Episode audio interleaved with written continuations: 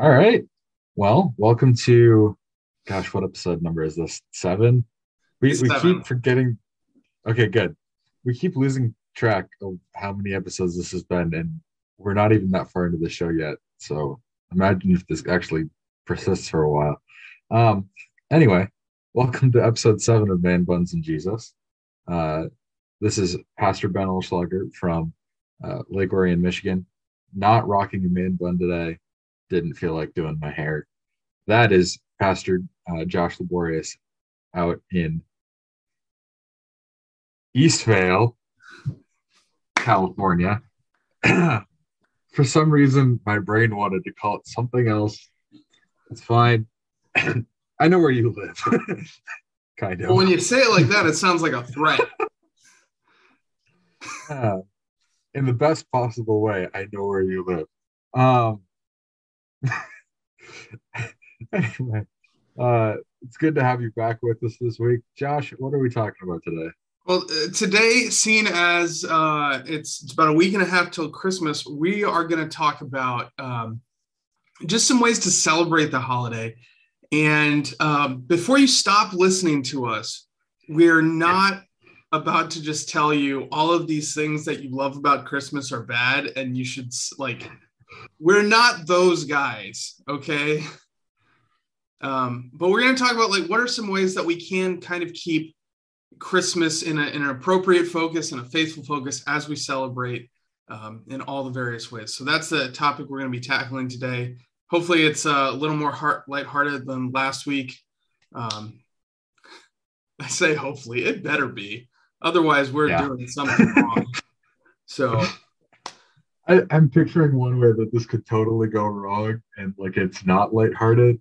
And that's if we, like, dive into the real story of Saint Nick. Let's not do that. That doesn't sound like fun.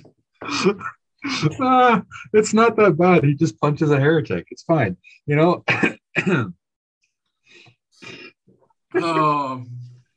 So is that how you celebrate Christmas, Ben? You punch heretics? Oh, absolutely. Absolutely. It's my favorite tradition. There's going to be at least one episode of this podcast where it's just us, like, uncontrollably laughing for half an hour with, like, that intermittent would be comments. An insanely boring podcast. You're absolutely right, but it'd be fun for us to record. That's true, which is, like, at least 60% of the reason we do these anyway. It's for our own entertainment. So absolutely. Makes at least one day of the week a little bit more fun. So, Josh, why are we talking about some things that we can do for Christmas? Like, Christmas has, like, so many set traditions, so many of these, like, beautiful things that we do. It's a time where we gather with family. It's a time where many of us really, really set aside the priority to go to church, especially on Christmas Eve. Some people double dip, do Christmas Day too, if that service is available. Yeah. This year's a little funky with Christmas Day falling on Saturday between Christmas Eve and a normal Sunday. So yeah. So yeah. Anyway, why are we talking about this, Josh? So I think the reason we're talking about this is because it's a legitimate question, right? Mm-hmm. In that Christmas traditions, I think, have evolved and grown almost to be a thing of their own. And in a lot of cases, kind of almost totally separated from the actual holiday itself. And I think we can point to a lot of things that might be the cause of that. The reality is we can't really say authoritatively, this is why it's gone this way. I mean, part of it, I'm sure, is because a lot of these traditions are pretty fun. So people who don't celebrate Christmas, secular individuals, people of other faiths, are like, that looks like fun. I want in on that. And they do it because they're fun, without actually engaging with the reason for the celebration in the first place. I think another thing is that a lot of the celebrations are not, at least on the face, related to Christmas at all. Like, I'm looking out my window right now on our balcony, which our apartment complex, and I was thinking about this the other day, they didn't pay someone to decorate the complex for Christmas. And I think they're saving, well, obviously that would have them saving money. And how they're doing it instead is they have put out a prize for the first, second, and third best decorated balconies in the complex of $300 off rent, $200 off rent, and $100 off rent. And I was thinking the other day, I'm like, I bet that is a lot cheaper than it costs to have someone come out and string up the trees and stuff in the complex. And you can say, oh, we're decorating because everyone has their balconies decked out. Anyway, so I'm looking at my balcony and I have Christmas lights and I have garland and we have a tree. And we have string lights that are smart lights. So they're currently programmed in Christmas colors, but that will not be the case all the time. And I'm thinking, what does any of that have to do remotely with Jesus being born? Like, what? The pine tree is not native to Israel, guys. Fun fact. I mean, I guess you could say lights. We have stars make an appearance in the Christmas story, but like that's kind of weak. So I think it's worth talking about. Like, we do all these celebrations, and how can, because I do believe they can't, how can they serve our celebration of Christmas itself, the actual festival, the church festival recognition of Jesus' birth? And I'm careful to phrase it that way because I know so many people are like, Jesus was born in July. And I'm like, fine. I genuinely don't think it matters what time of year he was born. We have decided this is when the entire world of Christianity is going to celebrate the fact that he was born. The Orthodox celebrated at a different time. Well, almost the entire world. No, that's like maybe half. Oh, come on. With Protestants and the Catholic Church, that's got to give you at least 60%. Okay, that's fair. It's okay, maybe more like 2/3. We'll Google it. I'll Google it now. You can keep going. You'll Google what is the percentage of global Christianity that is of the Orthodox tradition.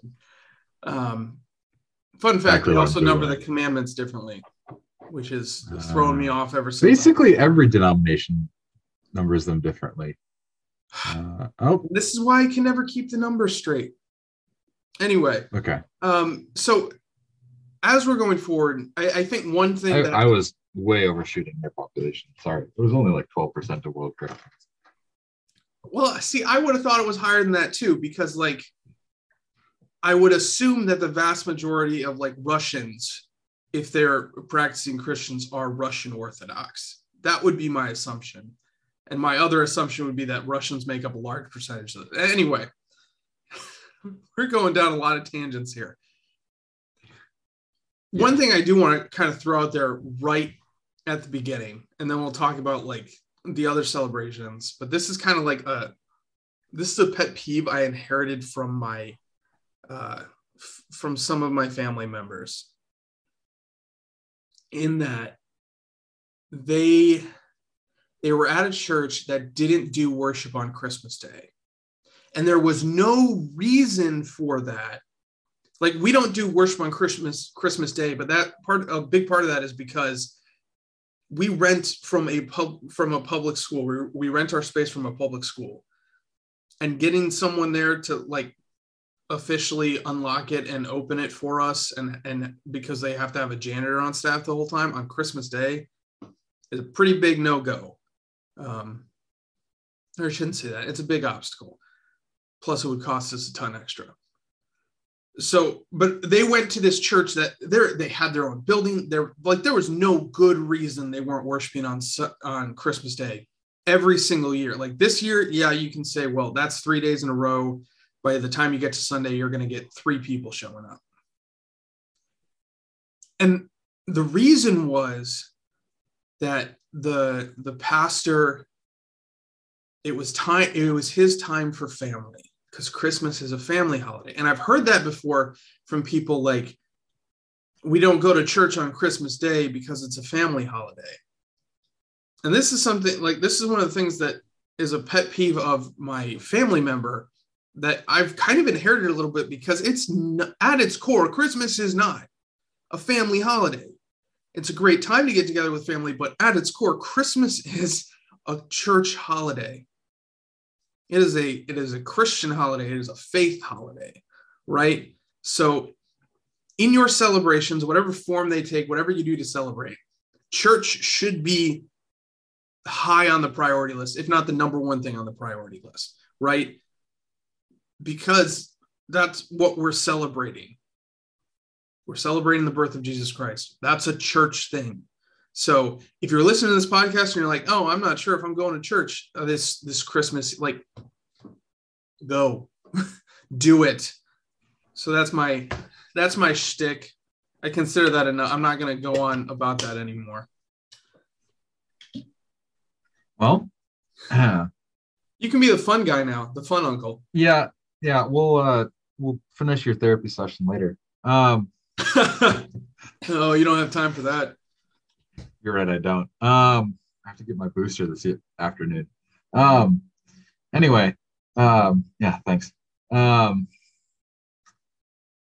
Before I jump into my tangent here, cedars are coniferous, so they do have pine trees in Israel.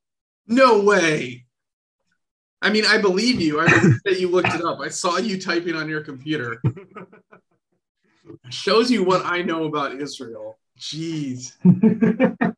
Anyway, there's not a lot of them left. They've been mostly forested out, but they do exist. Anyway, I think part of me wants to like take what you were talking about and like this whole thing being a like Christmas is obviously a church holiday. It's a high feast day celebrating the birth of our Lord and Savior Jesus Christ. You don't get much more high feast day than that. It's Christmas and Easter. Those are days you 100% should be in church.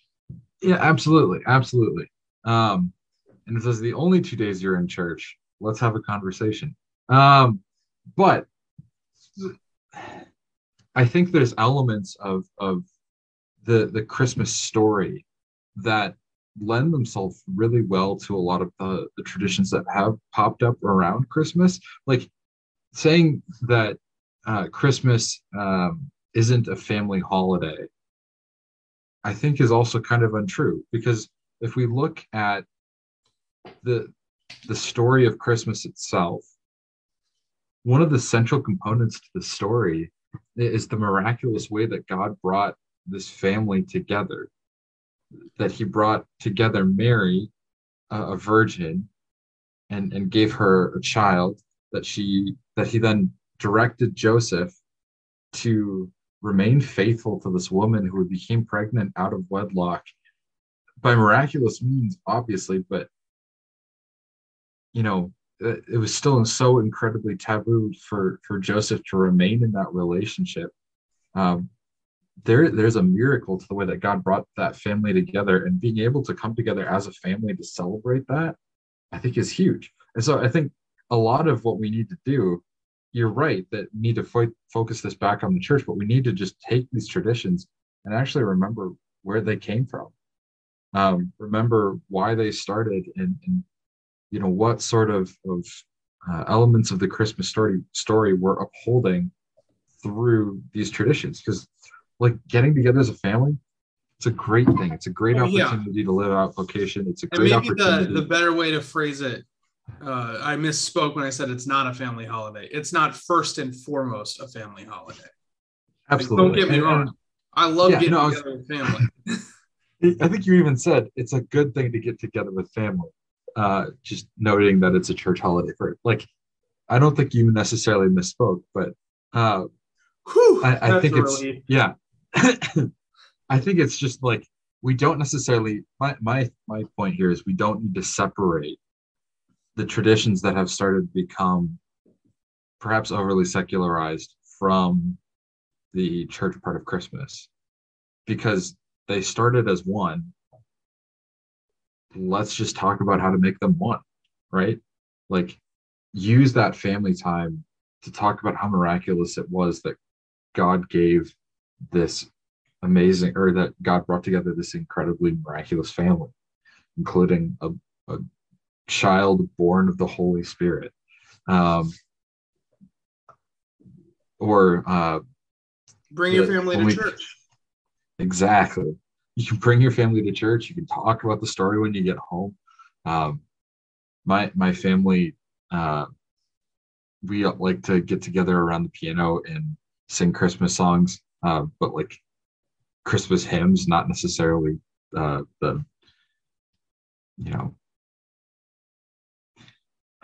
Mariah. I have to hear Jingle Bells. Yeah, well, yeah, not All I Want for Christmas Is You. It's a fun piece to listen to, but not necessarily good to help communicate the Christmas story. Why did I just call it a piece? That's showing my music nerd side here. You are a music nerd. Also, side note to the management of my apartment community. Also, not an appropriate song to play in the gym. Jeez.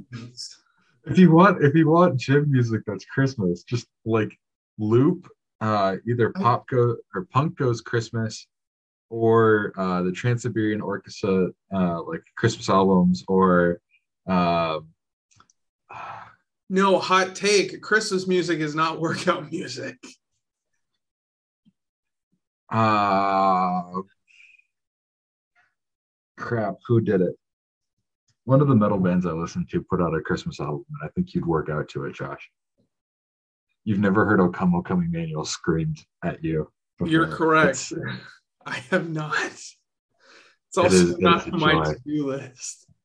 If any of my metalhead friends or Josh's metalhead friends are listening to this, and you know what album we're talking about, drop it in the comments. I don't know how many metalhead friends I have.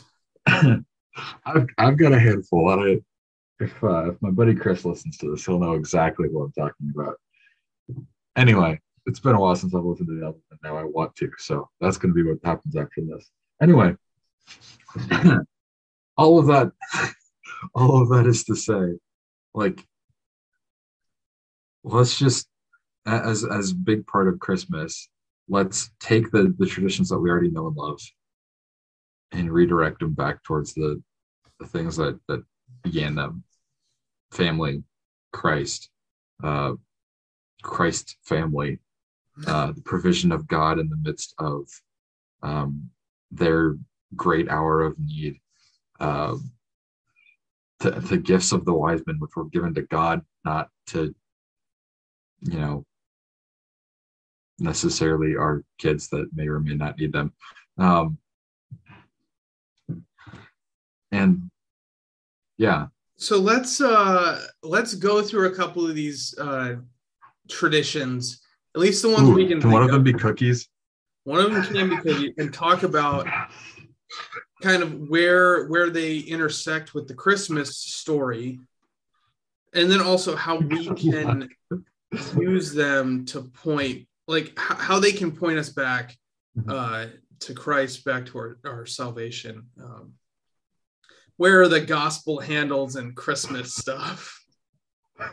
That's a joke for the seminarians that may or may not listen to this. We'll talk about gospel handles sometime, because I am not a fan of that idea. Anyway, so is our what's our first tradition here that we want to hit? Let's hit a nice low-hanging fruit, gift giving.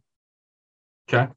We give gifts to loved ones, which, side note, and if you listen to this and you know me, or even if you don't know me, and you know, like, what is the limitation of gift giving? Like, how closely affiliated do you have to be with someone where it is, like, societally expected or appropriate to get them a gift? Like, I get gifts from my brothers. Do I get another? None of my brothers have girlfriends, but like, would I get a gift for their girlfriends? Or like, I get gifts from my.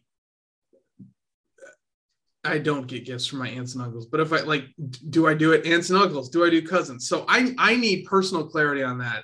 So if you are an expert in the field, please let me know because I need to know.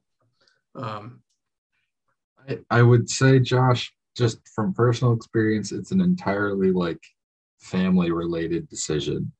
My family does it as an exchange, like where we draw names and you have to get gifts for someone. So it could be, you're going to get 50 answers if we drop that question in the comments. Well, you know? We'll get 50 answers and then I'll put a poll out with my favorite three. Well, there you go.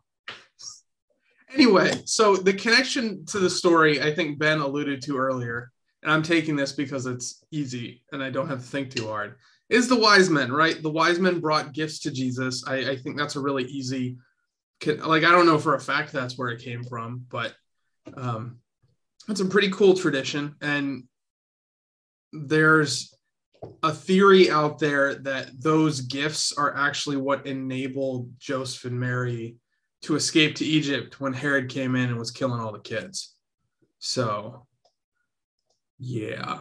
So like that's kind of an intersection I see with the Christmas story. So Josh, are you telling me that we should get all of our loved ones and relatives an embalming fluid, gold, and a perfume? Incense. Sorry, incense, embalming fluid, and gold.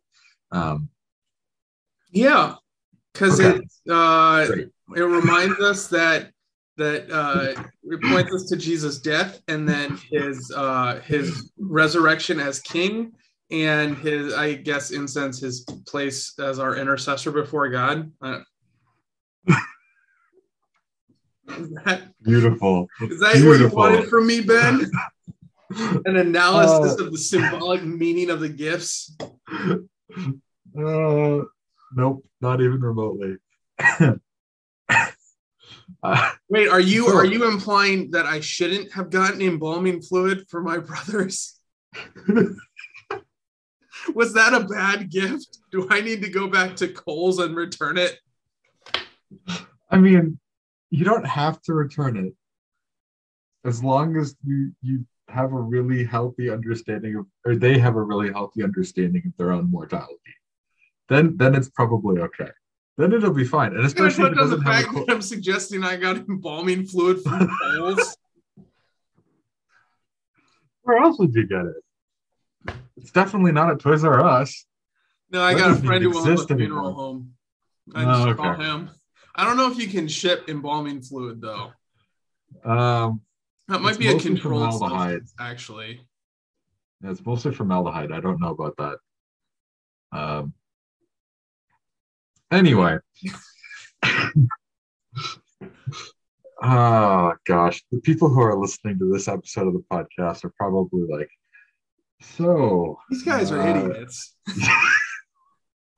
Well, if you'll recall, if you haven't heard it already, we put out a trailer for the show, and we may remind you that you may think, this isn't how a podcast is supposed to go. You're supposed to be more focused on topic. To quote our trailer and Cheryl from Archer, you're not my supervisor. Do what you want. So how can gift giving today point us to the gospel? Ben Hameen. Well, I mean, there's a couple of things that we can do along with that. And I think a big one, I like getting little notes with gifts, oftentimes explaining how or why a gift was chosen. And, you know, sometimes it, like in a way it is kind of a blessing. Here's a random example. My cousin drew me in our exchange probably 5, 6, 7 years ago. I asked for Tupperware because I was at that point, making my own meals in college and in need of ways to store said food. And so he, you know, got this really well thought out series of sizes of Tupperware so that I could feed myself, you know, like, and make large meals over the weekend and have lunches and dinners for the rest of the week. And it was great. Like It was an incredibly well thought out, meaningful gift that was practical. It was useful. And it blessed me. And he explained his thought process in a little note to me in the gift. It was also kind of funny because I was a 20 or 21 year old guy asking for Tupperware for Christmas. So I did get a fair amount of flack ribbing from my family on that one. But in a big way, that was a blessing to me to be able to receive that gift. And I think that kind of points back to the thing that you noted about there's some speculation that the gifts Christ received from the wise men were how they were able to avoid the slaughter of the infants. And that was a blessing to Jesus and his family in that moment. And so I think if we're giving these gifts as an opportunity to bless our loved ones, I think that's a great way to start by just kind of turning that tradition back around a little bit. And then also, you can include a little prayer or a little, I'm praying for you, God loves you in your note. And I think that goes a long way too. Well, and I think just having something to remind you that that's mm-hmm. the connection. Mm-hmm. So looking at gifts as an opportunity to bless others. And that, I don't know what a reminder looks like for you listening to this. For me to remind myself of something, I tend towards symbols, right? I love to pull something out. And every time I see that thing, it reminds me to do something or to think something. I'm a symbolic guy.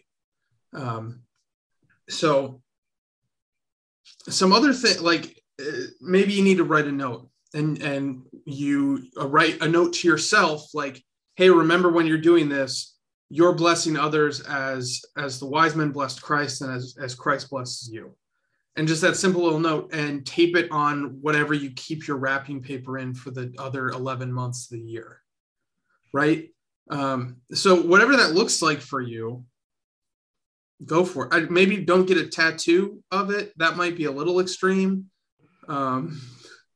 If you do that, drop a picture in the notes or in the comments so that we can see it. We might make fun of you depending on how closely we know you, but...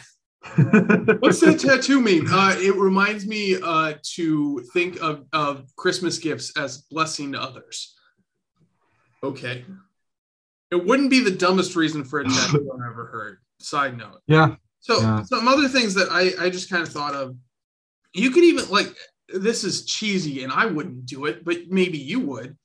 Not you, Ben. Well, I could see you doing this, Ben. Mostly. I love puns. So if this is anything that I can pun off of.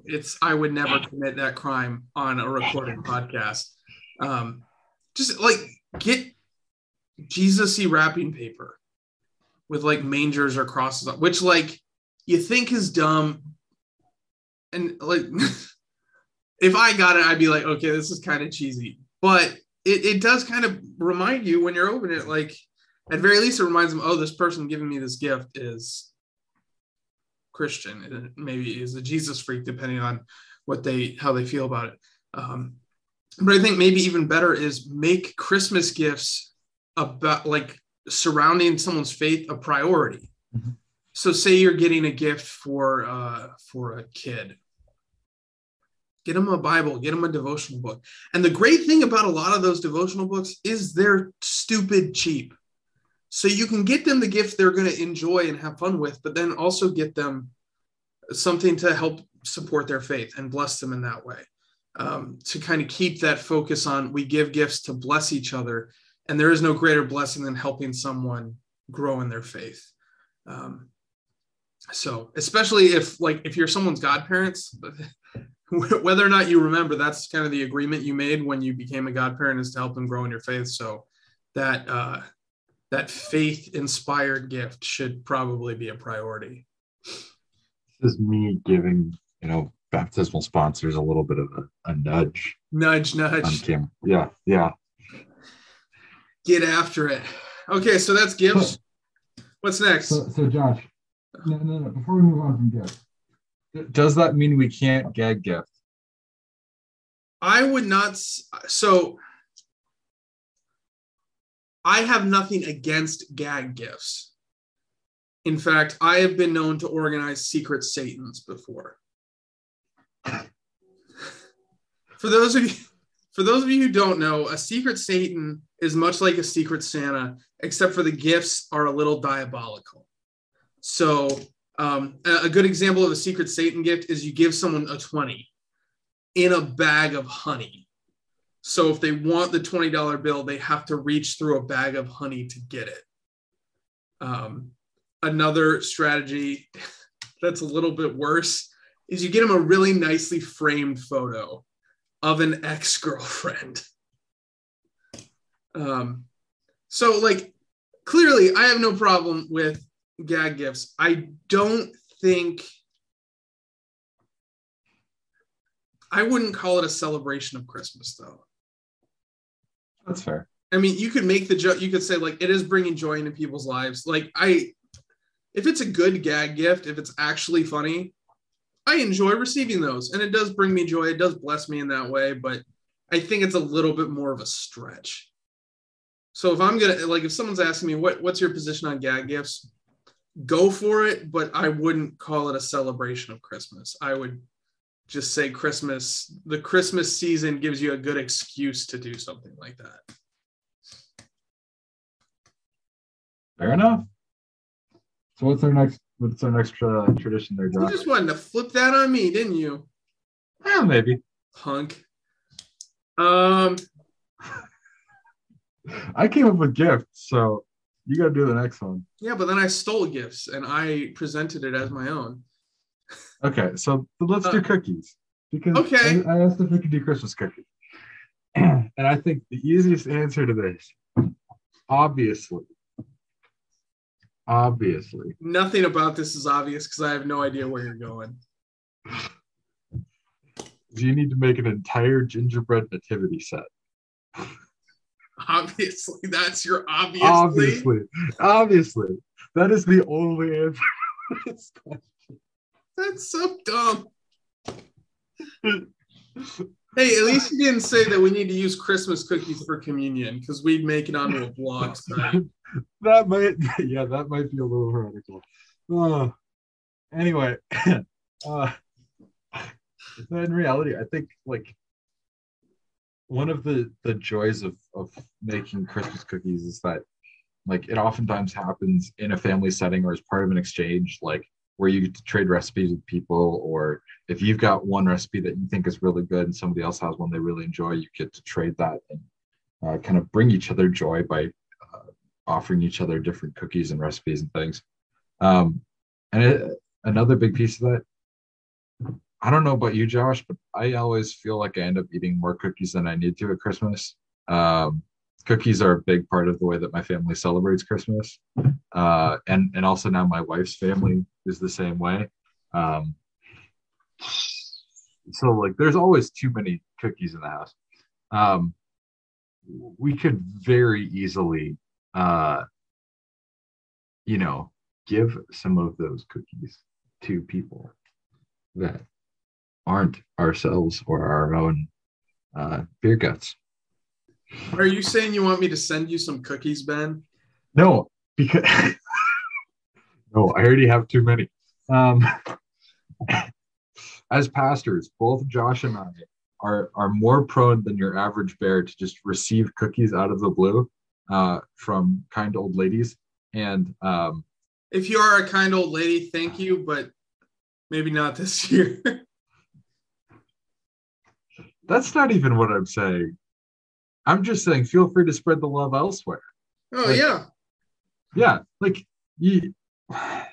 So I was at a Christmas thing yesterday and I mentioned that like, I'm trying to lose weight, which I'm increasingly convinced it's just not. It's not possible. I'm at a calorie deficit of like 800 a day and I'm not, it's just there. Keep on it, Josh. I got your back. But I was told this isn't the season for that. This is the season for maybe maintaining. And I'm like, You're kind of right, but that's So you also live in Southern California. You need zero insulation for winter's cold. Like, it's kind of cold. It's 55 degrees outside today. It's cold. Georgia boy.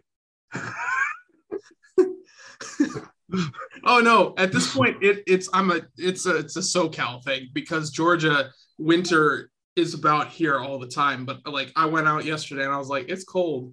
I was promised when I came here it was gonna be warm and perfect all the time, and today it's 55 degrees outside. Anyway, so I think we can redeem cookies by just being generous with our cookies, because Christ was generous with his presence in our world, in our lives, and with his grace and mercy. So we're just going to throw that out there. Make some really enjoy your Christmas cookies and share them with people. People wonder why there's a systemic problem with pastors being overweight. Side note, a big part of it is people are like, I want to do something for pastor. I have an idea. I'm going to make him a dessert. Like, in case you didn't know, there is a systemic problem with pastors being overweight and not in good health. That's absolutely true. So be part. Moving on. Christmas cookies.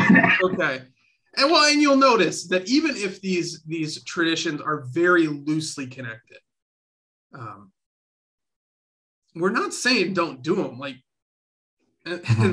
unless your Christmas traditions involve something you really shouldn't be doing anyway. Like actually following Herod's footsteps and slaughtering the infant. Yeah, don't do that. That's a bad tradition. Like, there's no harm in them. And I think even in something like Christmas cookies, even in something like gag gifts, you can use it as a way to, like I was saying earlier, people get reminded of stuff in the weirdest ways sometimes. So maybe your Christmas cookies every year, like some people, when you have a certain smell, it like brings you back to a certain time or a certain place. Maybe Christmas cookies remind you of the joy of Christmas. And it really is something that points you to Christ. So like, if that is your thing, if one of these traditions has that emotional response for you that connects you to Christ, by all means, go for it. So the next one I think is a good one, is decorating. And this is lights, this is trees, this is ornaments, this is weird Christmas stuff that people put all over their homes.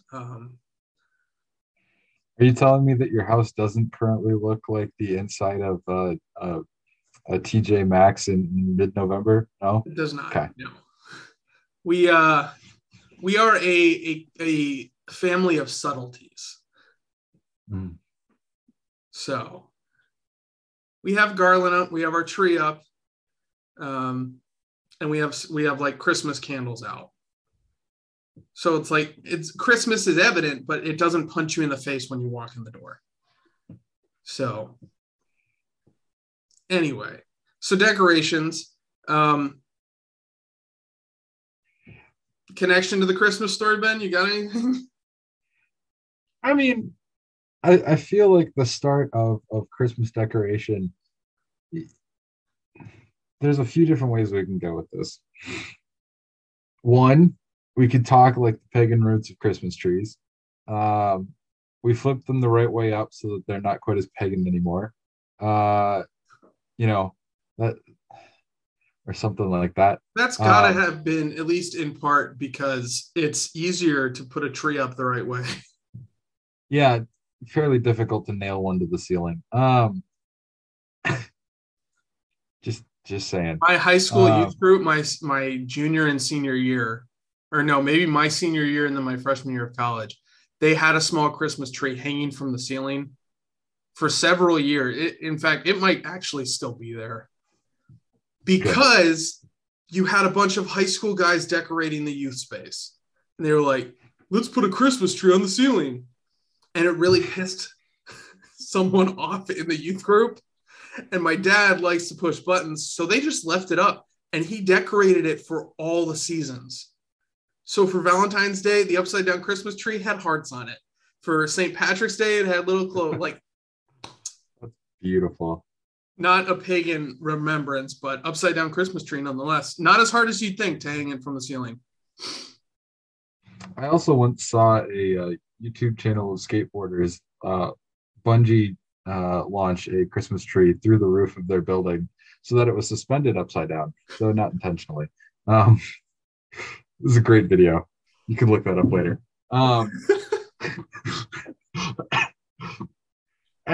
Anyway, I think in terms of decoration, I think the things that we can kind of look at are like the church does some unique things in the way that we decorate for Christmas. You know, vestments change, colors change if you're in a more liturgically what's the word I'm looking for here? In a more liturgical church. Yeah. Liturgically inclined was, I think, the phrase you were looking for. Yeah, or something along those lines. Just like a church that generally is more in following with liturgical seasons and calendars and stuff, or even just like, you know, if you're in a no, I think basically if the pastor wears a robe and a stole, you probably notice that the color of the stole changes during the Christmas season. Yeah, exactly. Yeah, or even like if you're in a really, really low church setting where you don't have your own space and like, yeah, you know, maybe the background of the songs is changing from like, I don't know, black or whatever you do during normal parts of the year to now it's, you know, maybe a little bit more Christmassy. If you'll notice, if you go to Edgewater, you'll notice that. So I wear a suit on Sundays, no tie, don't look good in ties, but I have a pocket square, and my pocket square during the Advent season has been blue, guys. Devil's in the details. Oh, dude, I got you. Liturgically appropriate hairbands for my man, bud. I have genuinely thought about looking into those. Do it. Do it. Because I'm in need of new hairbands. Do it. My wife found a bunch of her old ones, and they were, you know, all the colors of the rainbow. And Christmas for Ben. No, you don't need. I don't need any. I've already got some. Get some for Josh. I'm going to send you some better ones. Anyway, yeah, like you'll notice that things are changing because we want the church and we want the space to correspond to the things that we're celebrating. And as we go through Advent, we're looking forward to the coming of Christ. We're looking forward to the things that come with the coming of Christ, whether it's looking back at the people of Israel and their expectation of Messiah, or looking forward as Christians and the things that are coming with Christ when he returns. We're celebrating that there is a hope, and it is a very real thing, and our decorations around the church represent that, you know, Christmas trees and garland and that kind of thing. They were originally brought into homes to symbolize life in the midst of the darkest and coldest parts of the year. And even when they became part of the Christian tradition, you can point back at that and the green of your trees and your garland are a point to the life of Christ in the midst of a world that seems more dead than normal, at least if you live in the northern 80% of this country and actually experience the seasons. So the connection I'm kind of hearing, I'm kind of making, and what I want to focus in on for this is the Advent color. In most churches now, some I guess still do purple. Unfortunately, the company that makes my stoles that I don't wear anyway, still does purple. I can't find a blue stole that matches. Most churches, it's blue. You have blue on the altar. You have wherever you have like liturgical colors, anywhere you have blue, pastors will wear blue stoles. Even us, we have a communion table and we have blue table runners on it. altar, I guess, would be the word I should use, but feels kind of weird calling a fold-up table an altar. But it's an altar. It's an altar.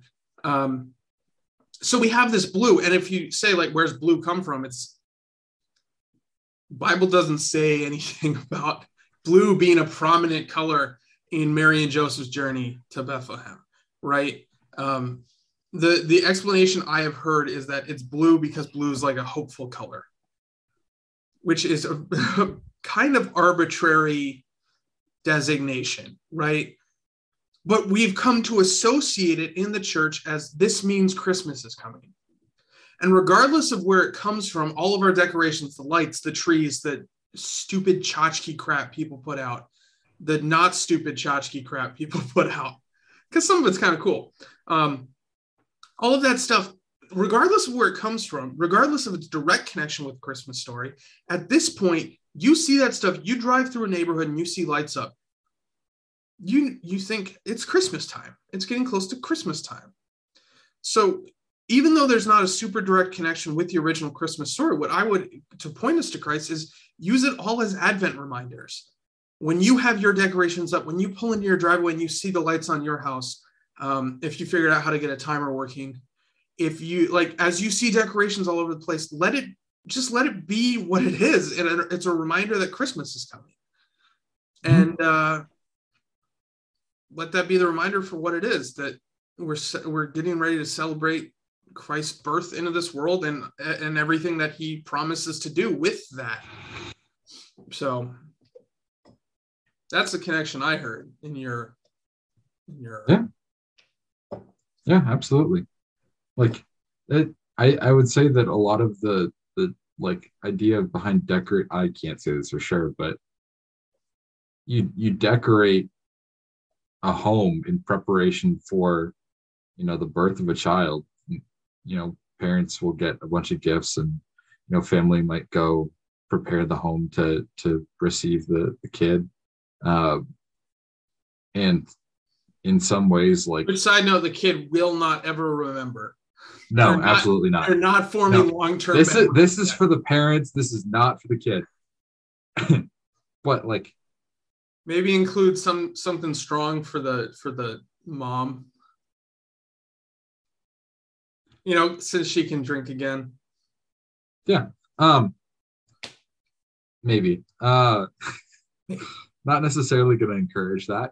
I probably shouldn't have said that. We'll have another episode on alcoholism. That'll be a good one. Ooh, that's a good one. Yeah, I'm adding that to our list right now. Well, we'll just say alcohol instead of alcoholism. Because we've got enough isms on our list. Anyway, and like we kind of do the same thing in our churches, in our homes, as we prepare and we wait for Christ. Like we know that he's coming. We know that this infant child of God is coming. And so we jazz the place up, and we count down the days. We count down the Sundays, using Advent calendars and wreaths, until we celebrate the day where Christ has come. And that's a really cool thing for us to do. And if you don't necessarily have decoration or things that help you with pointing back to, this is a really cheesy way to say this, but the reason for the season, consider getting some. If you want to get a simple Advent wreath, great. Or maybe my wife's, a different one. Advent wreaths are stupid expensive. You can make your own. You can. Go get 3 blue candles and a pink one and a white one for the middle. You're done. And a $5 wreath from a thrift store. You've made your own Advent wreath. Or my wife's or my in-laws like to send my wife and I those Advent scratch-off tickets. They're like Advent wreaths, or not Advent wreaths, Advent calendars, but they're scratch-off tickets. So you can count down the days to the birth of Christ to see if you want to write the tribe. Did not know those existed. Next time you go to the gas station, just take a peek. I might have to get one of those. Anyway, and they're kind of fun because you never know, you might actually win something. But like, you can do something kind of silly and fun and decorate in a way that reminds you of what we're decorating for and what we're celebrating, and enjoy it along the way. Something that I got one more like serious thing, and then I want to jump into all right. Wrapping this up thing. Yeah. You say Jesus is the reason for the season, right? I was actually we got devotionals from Concordia Publishing House for Advent for the church. They were like $2 little. They're devotional books. They start on December 1st and they go through. And they had one that talked about this, Jesus is the reason for the season. And they said, they pushed back on that a little bit. And I actually think it's for really good. Like the thought behind it is really cool. Not that I have a problem with saying Jesus is the reason for the season, but they're like, Jesus didn't come for himself. Like he didn't need the angels to announce him to the shepherds. He didn't have to be born as an infant. Like none of this was out of, he didn't come for him. He came for us. He came for you and he came for me. So the reason for the season is his love for us. The reason for the season is to save us from ourselves, which is more cumbersome and doesn't roll off the tongue as well. But I think it's really cool to think about that the Christmas season is ultimately it is for us. Jesus came for us. And I thought that was a really cool observation, I guess. So other than, or maybe it is Christmas cookies for you, but what is your favorite Christmas tradition, Ben? Thought you'd never ask. Christmas dinner. What do you do for Christmas dinner? My family has made a giant roast for the last, it's got to be going on 10 plus years at this point, where it is just a giant slab of beef, cooks for hours, comes out a perfect medium rare, and hot dang, that thing's gone fast. Just the entire spread, I'm salivating thinking about it. And I convinced my family this. Normally we would have Christmas dinner on Christmas Eve, just because of where family lives and what the timing of things is. And I convinced them to wait till Christmas Day so that I could get there this year. And I could not be more excited. How about you, Josh? What's your favorite Christmas tradition? So it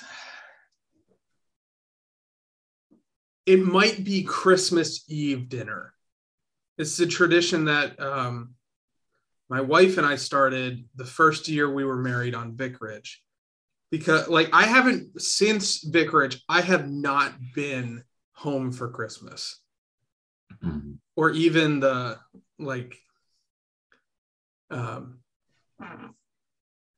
so we decided on Christmas Eve we do pizza. We do Domino's pizza. And that's and on Vic Ridge, part of it was because we had 4 services on Christmas Eve. So I was at church from like 2 in the afternoon until like 10:30 at night. So in between the services, we ordered a bunch of Domino's pizza and we and the other pastors, the other, like the music, everyone who was like working that night, we said, we got enough pizza. If you want it, come have some. So that I think is a really cool tradition, but I want a side note. We do Butcher Box, which is like, we should be sponsored. This is a plug kind of, we're not sponsored by Butcher Box though. But they do like a subscription meat program, which we love, and it's like it's not the cheapest meat you can find, right? You can go to Sam's Club and you can get your stuff cheaper, but It is for the quality and for the fact that I don't have to spend 20 minutes cutting fat off of chicken. It's worth it. So we have adjusted our box for our Christmas order, and our Christmas meal this week is going to be a 1.25 pound tri-tip. And I'm excited. Attaboy. So, so either it's the we do Domino's pizza on Christmas Eve, or on Christmas Day, we went on Vic Ridge. Chris and I, on our way home from church, we stopped by and I did a hospital visit because we had a member, a respected and influential member in the congregation. And she was going through, I think she had a stroke. She had like a heart attack and a stroke. I don't remember what order they, so she was in the hospital recovery and she wasn't able to go to Christmas service. So we went and we stopped by, we brought her bulletin just to visit with her for a couple minutes. And this little old lady, she looked and she's like, "Do you guys have friends where it's like cold and snowy today?" And we said, yeah, we know people up north, because we were in Boca Raton, Florida at the time. And she said, "Go to the beach today and take pictures and send them to all your friends in the great white north." And we did. And it was great. And because I remember getting some of those pictures. We received a call to another very warm weather climate. That might be a fun tradition to continue. What do you do on Christmas? Oh, we send pictures of ourselves enjoying the warmth to our less fortunate friends. So, all right. So, what's your takeaway for today, Benjamin? Other than I'm a terrible friend. I think my takeaway for today is probably instead of teaching your kids about Santa Claus, teach them to punch a heretic. We're going to get phone calls about that, Ben.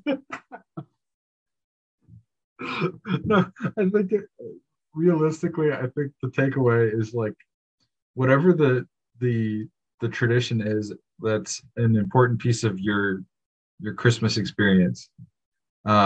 See what you can do to tie it back to Christ and his coming, and the way that has like immediately touched you as either as a Christian or as if you are a non-Christian listening to this podcast,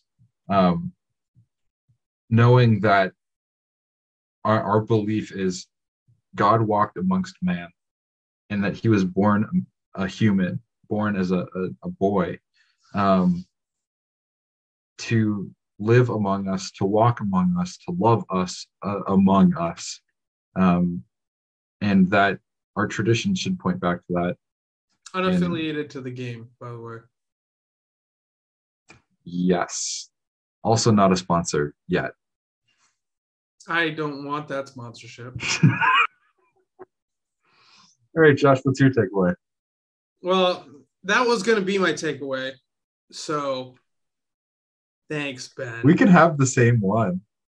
I mean, we could, but I feel like our that's robbing the people who spend their time to listen to us go on for 40 minutes. It's been like an hour. Yeah. It's bonus content. So congratulations. So I think my takeaway would be, like, guys, make church a priority on Christmas. And you might say, well, that's just because you're a pastor, and well, like, no, it's something we should do. So enjoy your celebrations. Like I said, as long as there's not like a moral problem with them in the first place, go for it. I'm not against any of that. But church on Christmas Eve, and if maybe not this year, but if it's offered on Christmas Day, make it a priority for your family celebration, for your celebration, wherever that is, whatever that looks like. 'Cause it's an important part of what we're doing. So, prayer ideas for the day. give thanks to God that he does give us this time to celebrate, to be with family, and it's just give thanks that it's reached this point where it is almost unilateral, that you have time that you can take with family this time of year, that you can hopefully relax and recharge a little bit. And so that's your give thanks. Pray to God that he would help remind you of his grace in all of the different things that we celebrate on Christmas, that he would keep that aspect of our faith always in the front of your mind. And that's kind of the prayer ideas I have for you today. So we have for you today. With that, brothers and sisters, go in peace and serve the Lord. Thanks be to God.